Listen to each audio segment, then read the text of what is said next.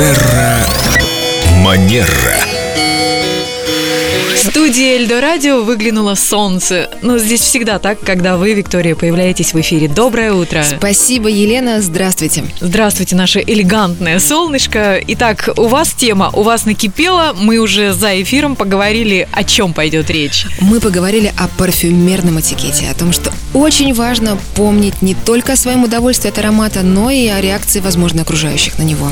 Так а мы на реакцию рассчитываем, мы покупаем определенные ноты и знаем, что либо мы станем очень привлекательными, либо достигнем успеха, либо еще какие-то цели преследуем. Основное правило этикета гласит, что думай не только о себе, но и об окружающих. И Если, например, мне данный парфюм очень нравится, не факт, что он также по душе придется другому. И- Виктория, был прецедент? Был прецедент. Рассказывайте. Вот совсем недавно в Duty Free я наблюдала картину, причем не первый раз уже такое вижу, когда консультант парфюмерного отдела а, в течение там дня а, подходит, берет какой-то флакон с ароматом и наносит на себя в таком количестве, что, честно говоря, становится даже удивительно, как человек может выносить в закрытом пространстве сам на себе Туда этот только аромат. стойких выбирают, вы не знаете? Вот не знала. У них спрашивают, у вас ли нет реакции на парфюм дорогой?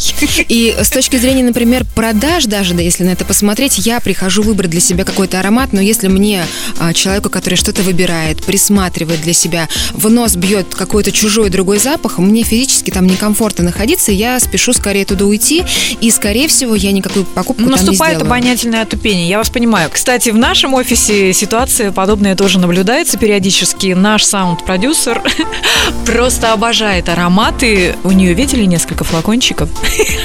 Но она ими не пользуется. Так вот, к ней приходят коллеги, и саунд-продюсер потом проветривает, открывает двери, кондиционер включает. Вот почему мы с вами сидим сейчас э, в такой э, холодине? Действительно, нужно а, быть очень внимательным и очень аккуратным при использовании аромата. Если уж аромат очень нравится, вам хочется купаться в его облаке, наносите его не в первой половине дня, не когда вы идете на работу. Тем более, если вы заходите в закрытые помещения или вы работаете в закрытом офисе, то наносите его после шести вечера, и там уже не такие строгие правила, не такие ограничения, и вы можете себе это позволить. Есть еще у француженок один лайфхак, чтобы аромат ваш не раздражал других, наносите его под коленную чашечку. Да, прекрасный совет. Но делайте это тоже в умеренных количествах. И помните, что есть ароматы дневные, а есть вечерние. Это касается и наших любимых рыцарей, которые перед тем, как поскакать на работу, тыдыч на себя полфлакона. Да, такое случается. Мужчины, мы вас обожаем, конечно, но летом умерьте свой пыл. Виктория, ждем вас снова. До Виктория элегантно улыбнулась. Терра Манера.